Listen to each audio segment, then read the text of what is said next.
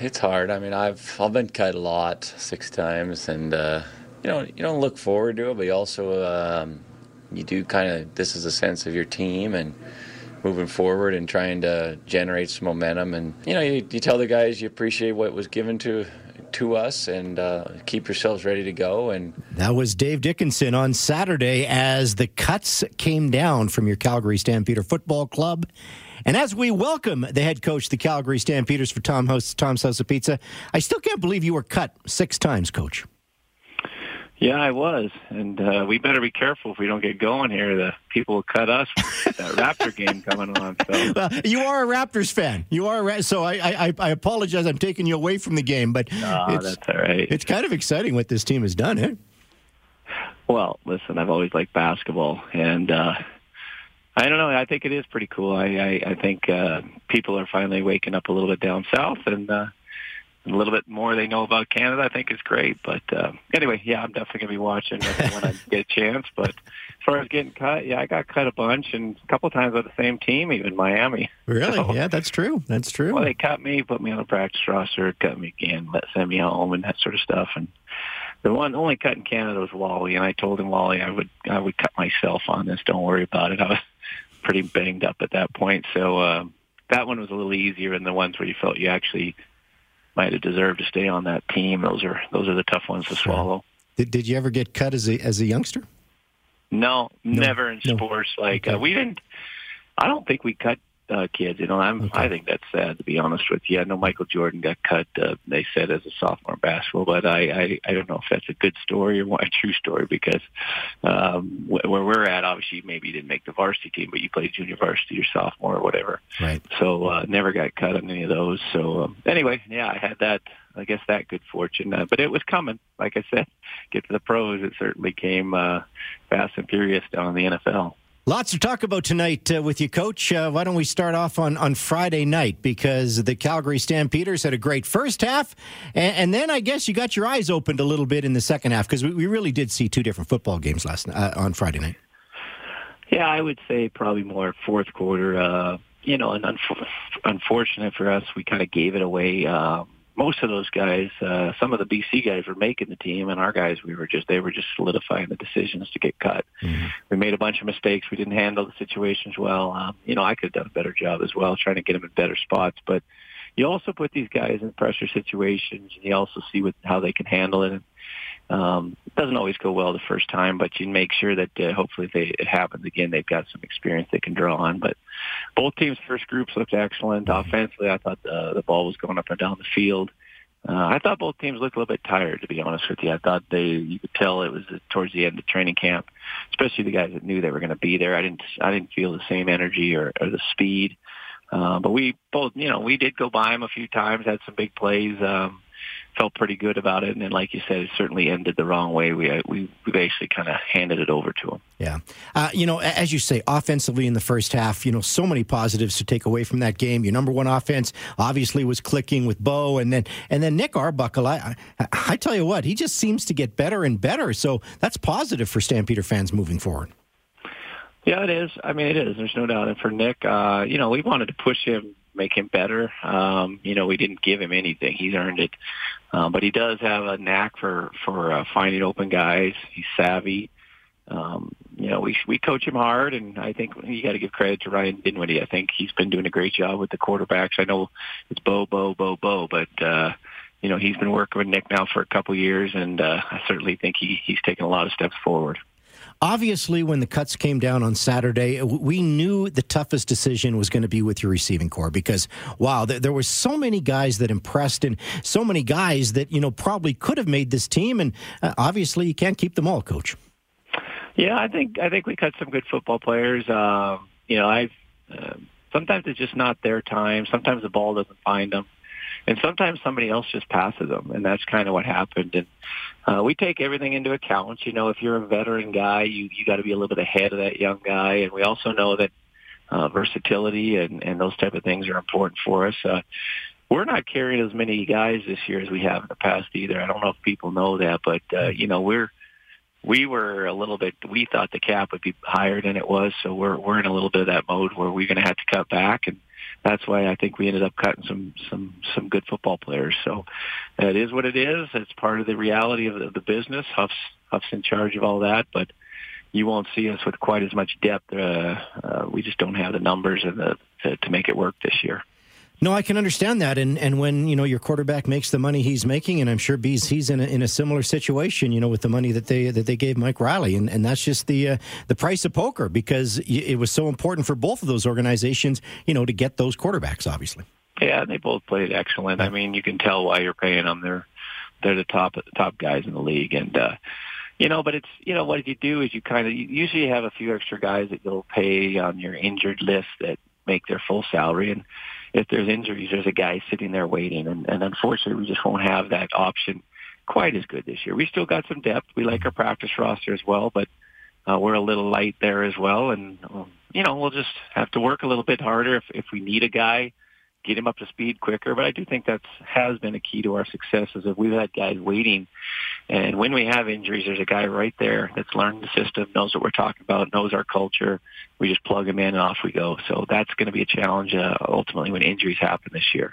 I've made this statement a couple of times, uh, Coach, and you can either agree with me or disagree agree with me. I, you know, hey, the, the Stampeders won the Grey Cup last year. I really do believe because of your defense. You had the best defense in the league. Uh, no disrespect to your offense because it was good, but, you know, what you averaged, you know, twenty points a game. In the playoffs, you were even better. I, I'm not sure what to expect from your defense this year, and I, I think you're going to be good, but, uh, you know, we didn't really see your number one defense play against the B C Lions because you left so many guys at home. Uh, what should we expect from your defense this year?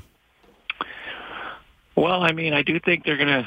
They've got some uh, new blood. Um, we don't change our expectations. Uh, I do think that we were able to do some things last the last few years because we were able to pressure the quarterback without blitzing a lot, um, and that is something that I think is is important. And whether we can find that or not, I guess we'll see. But uh, you know, it is a team game. Some sometimes the offense carried it, sometimes the defense carried it, sometimes special teams carried it. We have to find a way to score more points than them, and uh, defensively, we got to protect our goal line, keep them out of the end zone, and, and hopefully, we win a lot of games.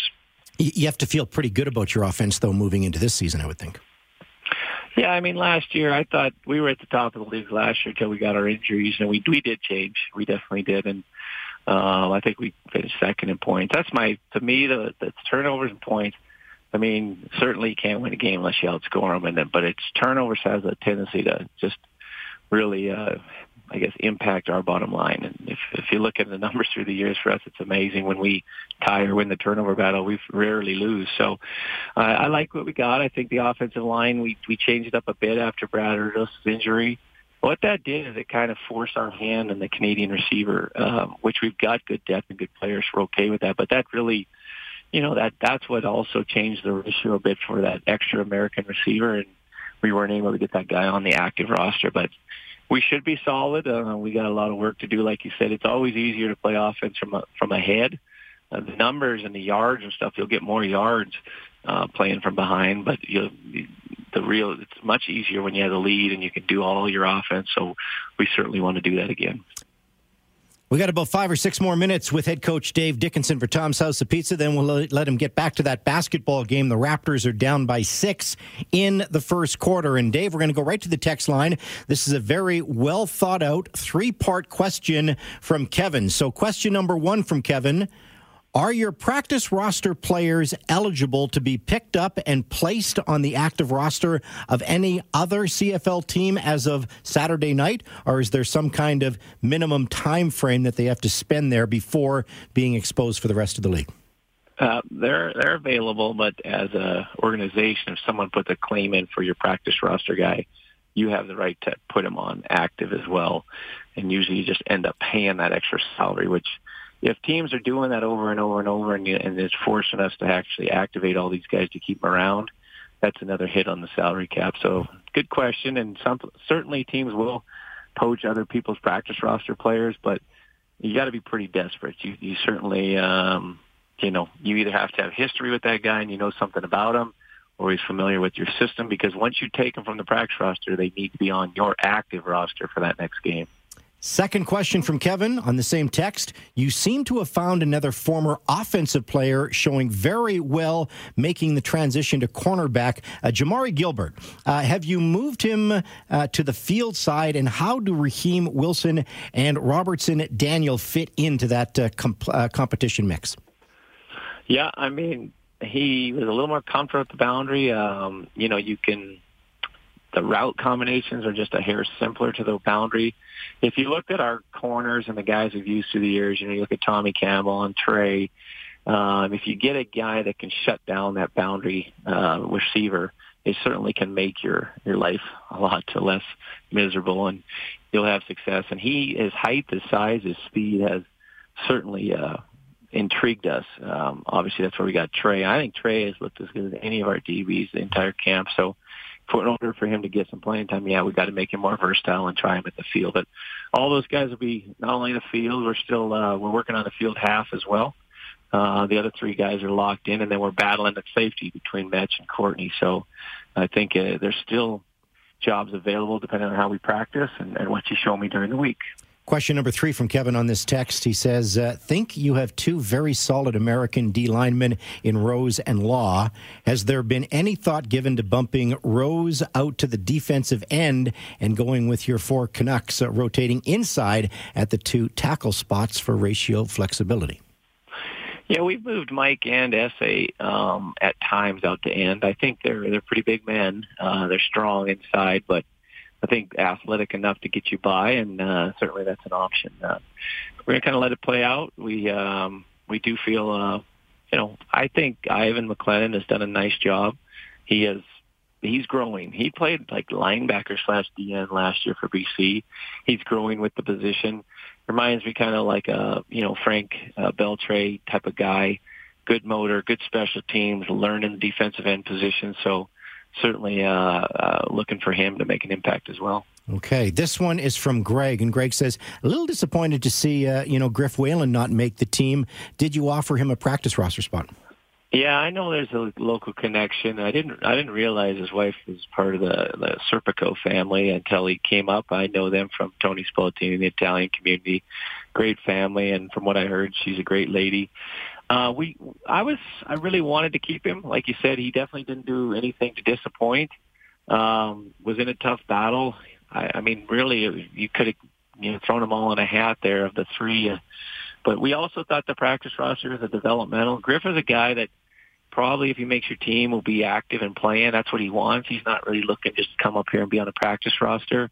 Uh, we talked about it. He might have taken it for a while, but he was really looking to play and wants to play. And if we have injuries, though, he'd be the first callback. I mean, if he'll come back, because uh, I thought he did a nice job as well. Okay. This one is from Brian, and, and Brian says, you know, without Alex Singleton, he was really your, your quarterback, you know, on the defensive side of the ball. Can Corey Greenwood handle that, or is it going to be somebody else on defense?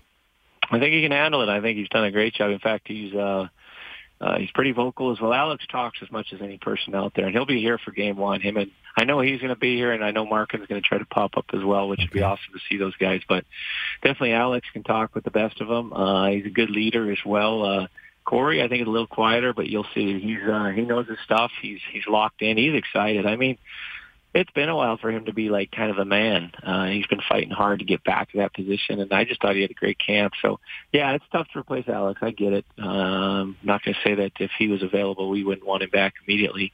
But I do think Corey has done a great job. In fact, I've been very impressed uh, with his leadership, his knowledge, his speed, his physicality. Uh, he looks legit and has done a great job at camp. I guess just a follow-up question from me, because you mentioned, you know, the, the salary concerns right now. Uh, are, are you saving a little money in case some of these guys become available, or, or do you sort of say, hey, that ship has sailed and, you know, wish them the best? Well, you don't know. I mean, you don't know yeah. where your injuries will be. You don't know. Um, I don't think there's a lot of teams that can say they've got money put aside. Okay. Um, potentially Ottawa. I, I didn't see it, feel like, but I don't know what people spend on, on which guys. That's kind of Huff's world, but we're always uh, looking for good football players. The thing is, if, if you know, if good football players become available, instead of just adding a piece, you probably have to subtract first and then add.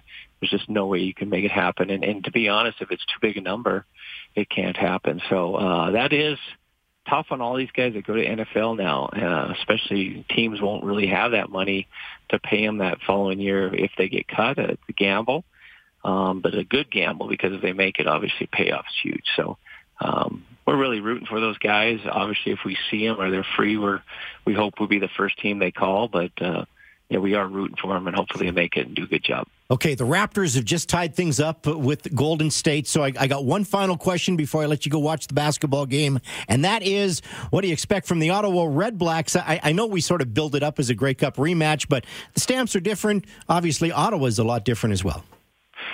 Yeah, it's a, the teams, it's a Grey Cup rematch, but there's so much change on both sides. I think, yeah, if you look at it, both teams have lost uh, a lot of the guys that were their difference makers.